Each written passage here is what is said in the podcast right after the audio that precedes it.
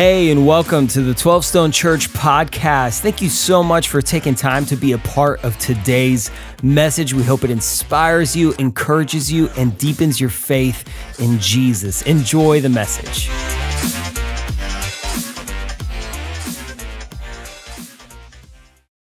So, welcome to 12 Stone, both here at 12 Stone Live, at Hamilton Mill, at 12 Stone Home, 12 Stone Online, 12 Stone wherever you're at, 12 stone in your bathroom, wherever you're at, we're so glad that you're with us. Uh, there probably is somebody. We're so glad that you're with us uh, today as we're in the middle of this Ephesians series. And you, if you've been here the last couple weeks, you know we're walking through the entirety of the book of Ephesians, sort of verse by verse between now and January, February of this year. And today we wrap chapter one.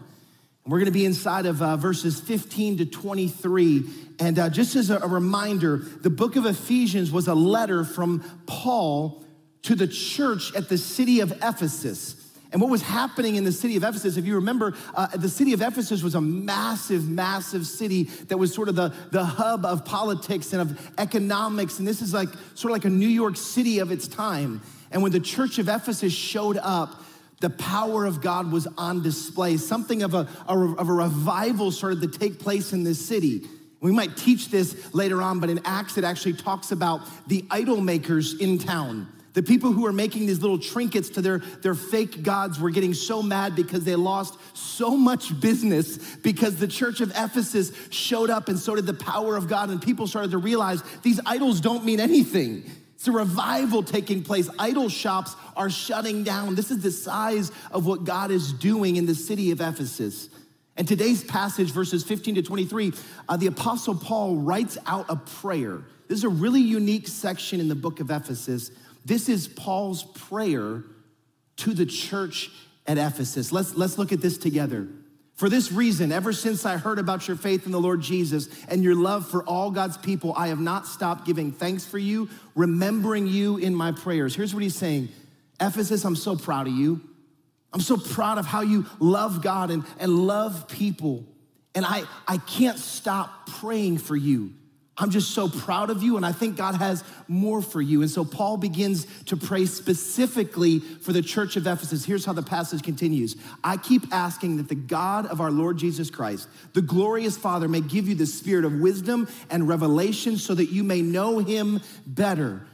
I pray that the eyes of your heart may be enlightened in order that you may know the hope to which he has called you, the riches of his glorious inheritance in his holy people, and his incomparably great power for us who believe. Paul's praying three things for the church, saying, Listen, I, I want your eyes to be open to three things the hope to which he has called you. Sounds a lot like Can't Stop Hope, doesn't it?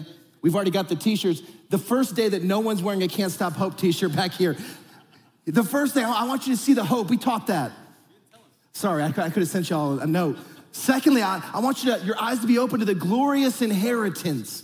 We talked about that on Family Day, the fact that we're adopted into his family and therefore we get the inheritance of sons and daughters. We taught that. We have this incomparably great power. That's where we're gonna camp. See, I think, I think Paul's prayer, I want God to open the eyes of your heart to his great power, is a, is a prayer that he would offer to us here and now today. And it's interesting because he's saying, I, I, want your eyes to be open. And, and in the first section of Ephesians 1, Paul makes it clear he knows who he's talking to. The church at Ephesus is full of believers, their eyes are already open to the gospel of Jesus Christ. They've already surrendered their lives to Jesus. So, why do their eyes need to be open? Because listen, maybe your eyes need to see things they're not currently seeing yet. Listen, you, you may have the hope of Jesus and your eyes may have been opened to the gospel, but maybe what Paul's praying is that there's things your eyes don't see yet that they need to see. And I love this because he doesn't pray that they would receive the power of God. He, he prays that they would actually see that they already have it. He's not praying, man, uh, you need to get something more from it. No, you already have it, you just can't see it. And maybe that's what God's inviting us to today. Let me, let me paint it this way. It's a true story from 1991. Were you born yet? No, she's not even born yet. God help me. I feel old. So this happened in ancient times, Megan. In 1991, there's a lady, and her name was Teri Horton, and she went into a San Bernardino thrift shop. And she saw this like five foot by four foot painting with like a bunch of paint splatters all over it. And she thought it was so ugly that she was gonna buy it for $5. So she bought it, brought it home, took it to her trailer home, and it wouldn't fit on the wall. So he's like, man, it was sort of a gag gift. That'd be funny, but I, it doesn't even fit. So she takes it to a yard sale out front of her house and sets it out there for sale. Luckily for her, an art teacher, local art teacher, came by and said, Have you ever heard of Jackson Pollock? And she's, I can't tell you exactly what she said because there's bad words, but she said, I don't know who Jackson Pollock is. And she said, You might want to look into that. Any guess at how much she listed that painting for? $50 million. Listen, she had the painting and couldn't see it. She thought it was a $5 gag gift when in fact it was a $50 million treasure. See, I think what Paul's saying is listen, you already have it, you just can't see it yet. I'm praying that your eyes would be open, that you would see it. And not, and not just like know it in your brain, but you would experience, you would take hold of the power God has for those of us who are followers of Jesus, that we would experience it. See, you might not be blind, but your vision may be blurry to the power of God. So I wear, I wear glasses. Maybe you've noticed. I can see, like, there's people here, there's a camera here, you folks behind me, I, I, can see, but can I really see without my glasses? See, could I drive home 50 50? Like, I wouldn't do it. Like, it'd be put a lot of people, I would try it on a bet if there were like a police escort, but it wouldn't be smart. I, I can see, but can I really see without my glasses on? See, I remember the first day when I was a kid when I got glasses. Like I went, I think it was like fourth or fifth grade, finally they realized the kid can't see the chalkboard in, in class. I remember the first time I put them on, I was like, this is what the playground looks like. This is awesome. Oh, that's what my room looks like. My brother's way uglier than I thought he was. Wow, I see. So I, it, it, was like a eureka moment. I put glasses on. I, I could see the world at 2020, and this, the rest the, the whole first part of my life, I saw the world blurry. And I think that's what Paul's praying for Ephesus. I think that's what Paul's praying for you. That, that, that God might give you spiritual glasses to see the things that are blurry about the power of God. That maybe he would, he would put these, you would put these glasses on and that God would help you see. In fact, I want to give you a little experience of what it's like to wear glasses. How many of y'all wear glasses, corrective lenses? I'm curious. Y'all know what it's like. The rest of you were jealous. It's nice. Can't imagine that. Then I have to wear glasses, but I do. I want to give you a little picture. Man, I want y'all to help me with this. I want you to try to guess what these images are. And before we do, I had no hand in picking these. I'm not exact. Do we know who actually? I don't. We don't know who picked these. So a bunch of grace. I, I'm assuming based on how we do things here. So let's throw the first picture up. All right. Can you guys in the band? It looks a ballerina, maybe, maybe some sort of a dancer. All right. That's that's what it looks like without glasses. Let's see it clearly. Wow. I'm looking, next, give me the next blurry one. I'm looking for who, that is be, way better blurry. I fully agree. All right, next one uh, looks like two people, maybe a cup. Oh, wow. Kevin does not look happy for some reason. I don't know what's, what's going on. All right, that's, that's old school Kevin. I see the third picture, blurry first. All right, we know what that is. That's obviously Falcons Someone choking. Wow. Wow, Lee. Uh, there's a lot going on in the world. We don't need that kind of negativity. Uh, I think it's the Falcons logo. Let's see. Wow.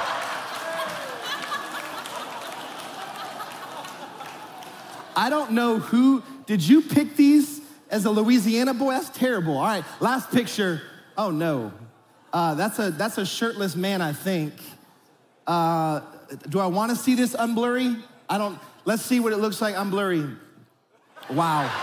Take it off. I don't want that. Take that off. I think I know who picked the pictures at this point. Um, it, was, it was obviously Travis uh, who picked those. And so, Father, would you erase that from our memory? In Jesus' name, amen. Yeah. You see, maybe, maybe Paul is saying the way you see the power God has for you is really blurry.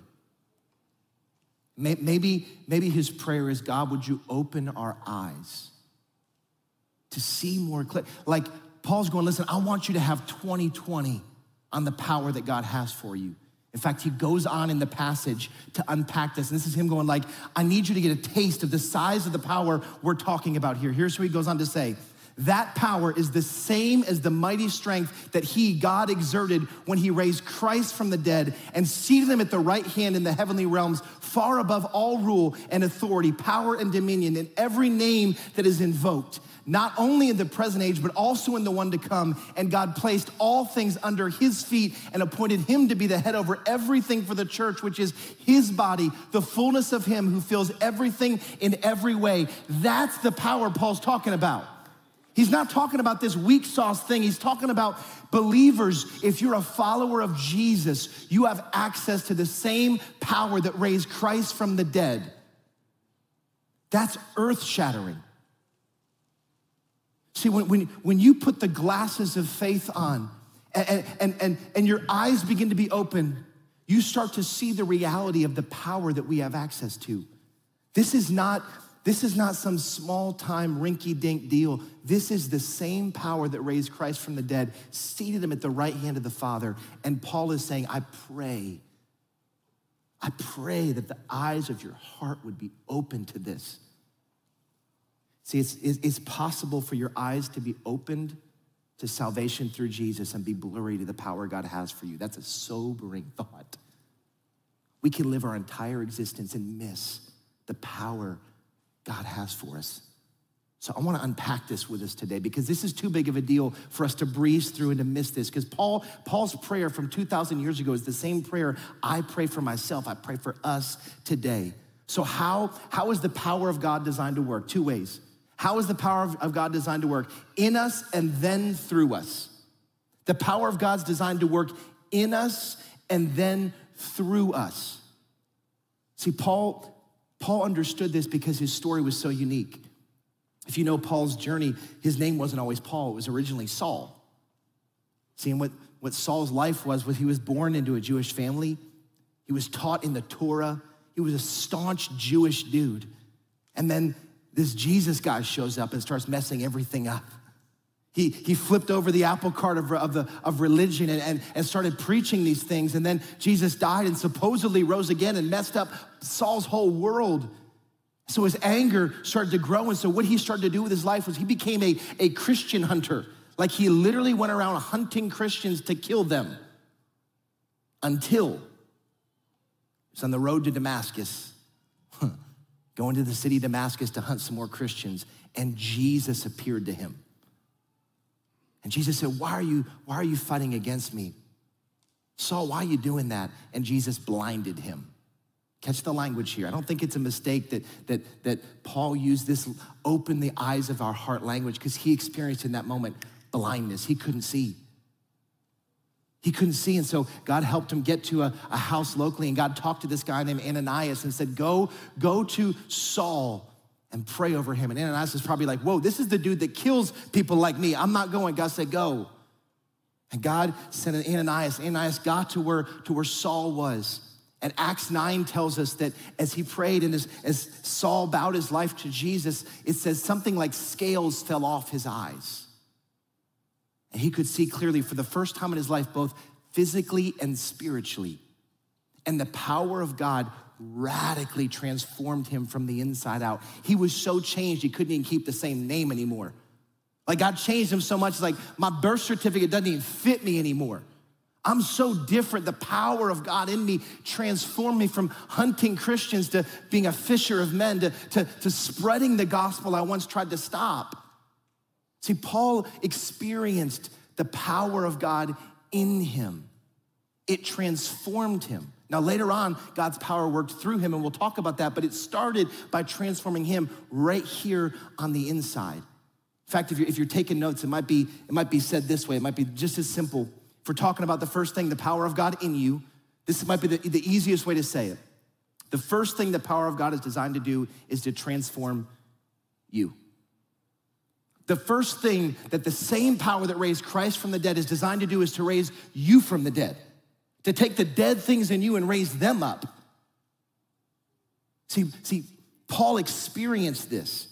And Paul is saying, man, if you could just see, if God would open the eyes of your heart so you could see the power of God in you for your marriage, to break the addictions, to break through anxiety and anger. See, we see this all the time here. Don't we see stories all the time around here where people come to faith in Jesus and God breaks the chains of addictions they've had for years? See, we, we see people come to, to faith here and depression and anxiety and suicidal thoughts, and in, in a moment, the power of God transforms that in them. Megan, not to call you out, your story is this. Your story was that, that your life was falling apart and you met Jesus and he transformed you from the inside out and gave you a new calling. That's not in the notes, but this is your story. God gave her a new life. The power of God starts here. See, but here's the problem. What you really have to believe is that the power of God can change you. I wanna, I wanna read this because I don't wanna mess it up. You've gotten past the stuff you think He can change, but you're stuck at the things you don't think He can change. And you might not ever say it, you might not articulate and say, God can't change that, but you're acting as if that's true. You're settling for less. Most people have things they don't believe God can actually change. And you've gotten comfortable with the things that you don't think God can change. You've accepted the fact that this is what you're going to live with a family weakness, a proclivity, a signature sin, an addiction. And you just kind of go, well, that's my life. Maybe the culture of your family of origin is, has a poverty mentality or a lazy mindset, or divorce is just what your family does. Listen, the power of God can break the generational stuff.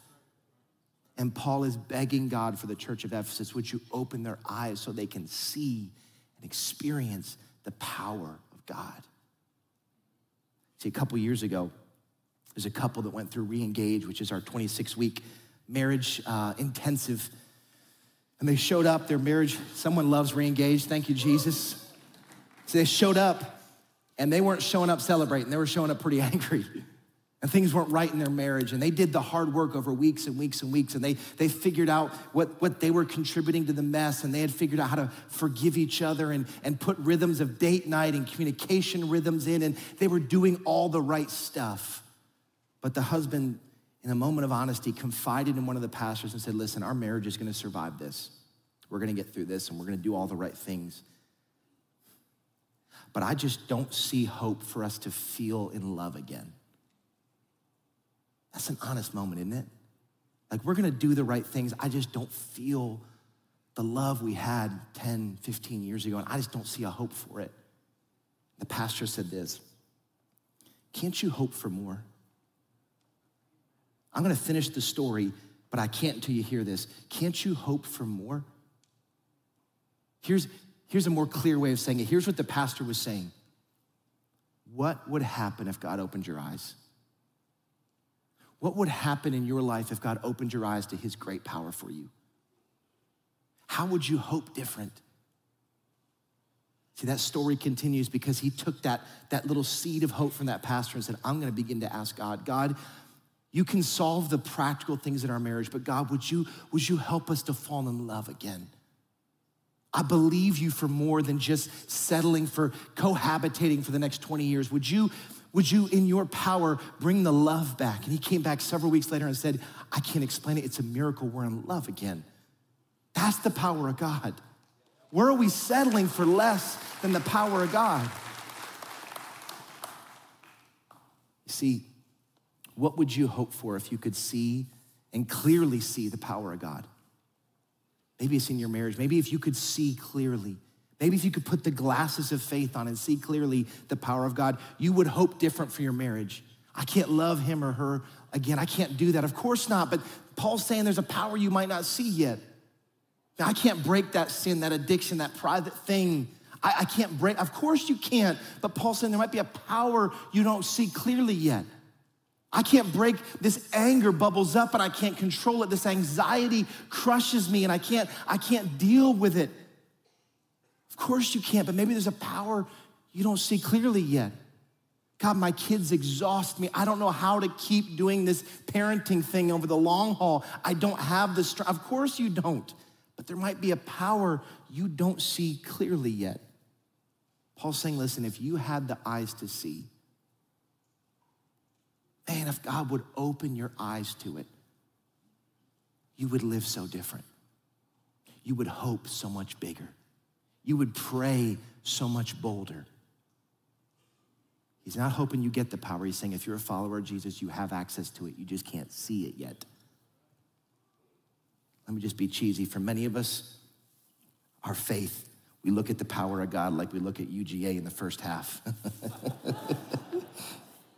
you go, well, that's what we got. What was it, seven to five? It's a baseball score. Oh, Lord, it's going to be one of those years.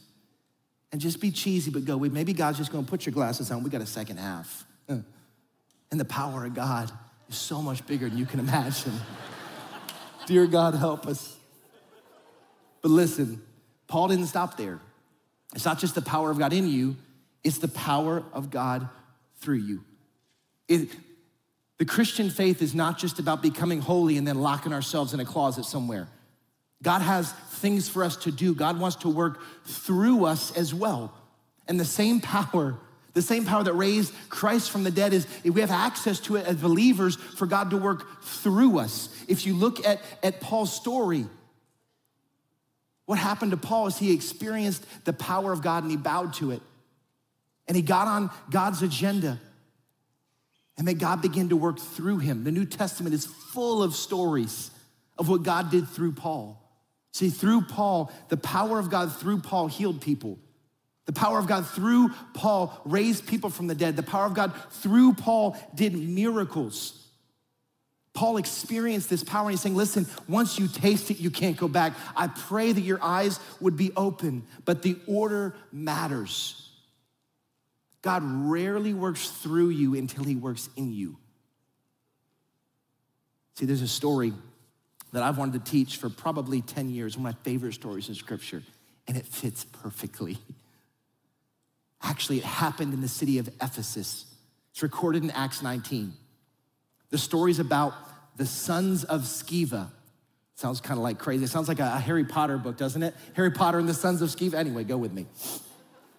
So in Acts 19, Sceva was the high priest, one of the high priests in the city of Ephesus. He had seven sons. And, and you have to picture these dudes.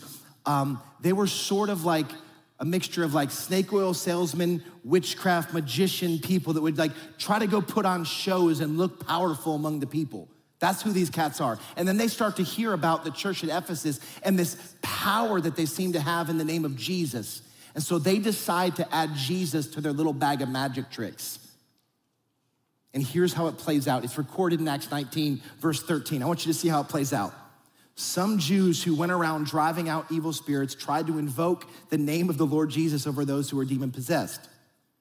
They would say, In the name of the Jesus who Paul preaches, catch this, it's not their Jesus.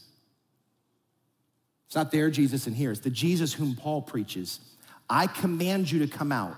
The seven sons of Sceva, a Jewish chief priest, were doing this. One day the evil spirit answered them. That's a bad day. I'm just here doing magic tricks, dude. And the evil spirit speaks back and it gets way worse. Here's what they said Jesus, check, I know that guy. And Paul, I know about that guy. But who are you? that's a bad, I don't, I don't care who you are, that's a bad day. They don't even know who this guy, who these guys are, and here's how it plays out. Then the man who had the evil spirit jumped on them, overpowered them. He gave them such a beating that they ran out of the house naked and bleeding. I've been in fights, y'all, you've been in fights. I've never been beaten so bad I was beaten naked. You wanna know who won that fight? The dude who's got clothes on still. Like, you lost. They ran out naked and bleeding. I love that the Bible puts this stuff in there. Now you see why I wanted to teach this story. I want you to catch it though. For how funny it is, there's a point and we have to learn from it. What were they doing? They were trying to use Jesus instead of being used by Jesus. That should settle like a ton of bricks. They were trying to use Jesus instead of be used by Jesus. Have you ever used somebody? I don't have to elaborate. You have and you know.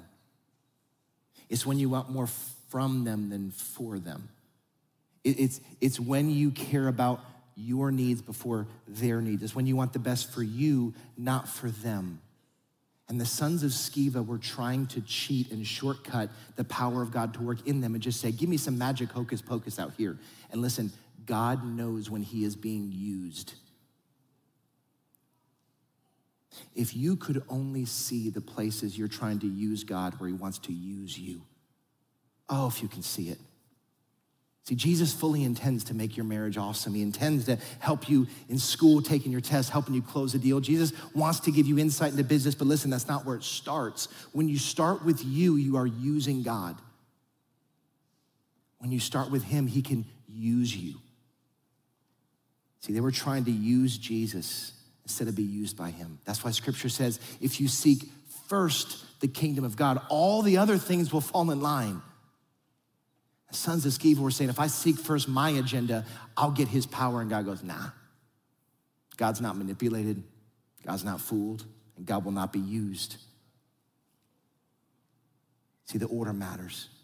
What's Paul getting at? Here's, here's what Paul's really saying to us God would love to do amazing things through you. Church, if you're a follower of Jesus, listen to me. God would love to do amazing things through you. Jesus is exhilarating when you bow to his agenda and get his power. But Jesus is so disappointing when you try to coerce him under your agenda and you miss his power. God's inviting his church to wake up, for our eyes to see the power we have access to. If only we get the order right and say, God, use me. And you get all his power. I seek first your kingdom, and God, everything else will fall in line. The seven sons of Sceva mixed it up. And what Paul's praying is listen, if you could only see, I want to do amazing things through you. Church, God has a mission before us. There are people dying and going to hell everywhere. And God's saying, I have the same power that resurrected Jesus from the dead. I want, to, I want you to know you have access to that. If you would just get on my agenda, I will work through you in ways you could never imagine. See, I don't think Paul's story should be the exception. I think it should be the rule. See, once God transforms us and gives us his power, our lives should look more like the New Testament than they do. Every time I read scripture and compare my life to it, my life is less. I go, God, I want more. God, open my eyes. I want to see more. I want to hope for more. I want to have more. I want to, I want to live a bigger life for your kingdom's sake. And that's what Paul's praying. Would, God, would you open our eyes? See, if God could open the eyes of the church, I think they'd see two things that are broken. First, the people like the sons of Sceva who are trying to wield the power of God without it transforming you first, and you're missing out. See, places we're trying to use God. Places we're trying to take a, a proof text of a passage and, and try to make a point and lord over somebody else with it. Places we're trying to do that. And secondly, people who have God's power changing them from the inside and they're not taking it to the outside to help transform the world around us. God's already transformed you, but it'd be like Paul being transformed and then locking himself into a room somewhere and never living the life God called him to. See, when the demons said, I know Jesus, yep, I know Paul. Listen, God intended that all of our names would be in that, in that same spot. Jesus, I know. Jason, I've heard of. Jesus, I know. Ansley, I've heard of. Russ, I've heard of. Put your name in that blank. You see, the demons knew Paul because Paul knew Jesus. And God intended our lives to rattle the gates of hell to the point where the demons know us. Not in our own strength, not in our own power, but in God's power. And if God would only open our eyes for God to give us the power to have that conversation we're scared of, to talk about the gospel with that person at work that you're like, oh, I don't, I don't see how it plays out. It's not in your strength for you to make the invite to 12 Stone Home or 12 Stone Live, for, for, you to, for you to live a generous life, you go, God, I don't know, I know you're asking me to give this away. I don't know how I recoup from that. How do I recover? It's not in your strength. Jesus, I know. Your name in the blank, I know. That's the size life God calls us to. Man, if we could only see. See, we're doing this 50 days of prayer. If you could see what we see, you'd see it different. So you can't engage in prayer without feeling the power of God inside of you, encouraging something or correcting something. And then you start putting thousands of us together praying over this nation, and we unleash the power of God on this nation. This is not a passive move for us. This is, this is an attack because we can see the power of God working through us. See, we had 12 Stone Home training just this weekend. We're launching more 12 Stone Home. That's an attack because we know the power of God working through those 12 Stone Homes is going to be massive. We're launching campuses. If you could see what we see, why don't we keep opening more campuses? Because we believe the power of God will work through this church and that God's gonna invite you to get on His agenda when you serve, and God's gonna use you, and you'll see His power working through you as we open campuses. Fun fact we're launching Braselton on the 18th. So we can get excited about that, can't we? We're not done. We're gonna keep opening back up. See, if you could see Paul, Paul didn't try to convince them.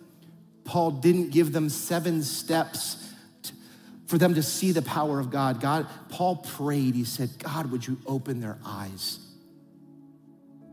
And maybe you've been a follower of Jesus for a day, a decade, 50 years, and maybe today God's going, listen, I want your eyes to see clearly the power I have for you.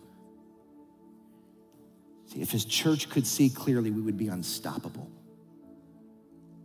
If we could see clearly the power of God, we would be unstoppable. So before I pray, let me ask you a question. Where has God given you $50 million of power and you're treating it like five bucks? Where has God giving you access to a fortune and you're treating it like you could sell it in a yard sale? So, what would you hope for if you had the eyes to see the size of God's power? Your marriage, your private life, your future. What would you hope if you could see it clearly?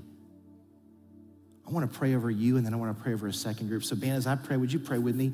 This is a big deal for a lot of people today. So, God, I pray Paul's words. Would you open the eyes of our hearts so that we can see the power you have for us. The power you have to transform us from the inside out. And God, if we're honest, there are places we have settled and we said, yeah, God's power could solve that, but I don't, I don't see his power that, that could solve that. So I'm settling for less. There are young people that if they don't see your power more clearly, God, they're gonna settle for a spouse that's less than you had for them. God, there are people, if, if they don't see more clearly, Holy Spirit, if you don't open their eyes, they're gonna settle for a life that's less, a marriage that's less, a career that's less than you have for them because, God, your power can resurrect the dead things in us. God, where have we stopped believing for you to resurrect things in our life? God, the disciples, when you were buried, they thought it was over. But then the power of God raised Christ from the dead. God, many of us feel like it's over in this area or that area in our life. God, maybe you would just whisper the same power that resurrected Christ, I'm giving to you. And God, for some of us, it's not the power in us, it's the power through us. God, there are places you want to call us there are conversations you want us to have. There are places you want us to go. There are prompts you want to whisper to us in the middle of a day. But God, we, we, until we see the power you have to work through us, we'll never step into it. And so, Heavenly Father, I pray that you would give us eyes to see the power that you want to work through us. God, would you give us a boldness? If we knew the authority we had, we would live different. God, many of us are praying for thimble sized power, and you go, I've got oceans. Would you give us the eyes to pray different, to live different, to lead different, to love different, Father? God, there's nobody like you. Thank you for your power. Thank you for Jesus. Would you open our eyes? In Jesus' name, amen. Thank you again for spending time with us today. A special thanks to those of you who generously give through 12 Stone. It is because of you that this ministry is possible. And if you want to learn more about 12 Stone, make sure you follow us on social at 12 Stone Church and check out a location or a watch party near you. And if you enjoyed the podcast, you could subscribe, share it with your friends, hit the share button, or even take a screenshot and throw it in your social stories. And make sure to tag 12 Stone Church. Let it be a blessing to somebody else. Thank you again, and we'll catch you on the next one.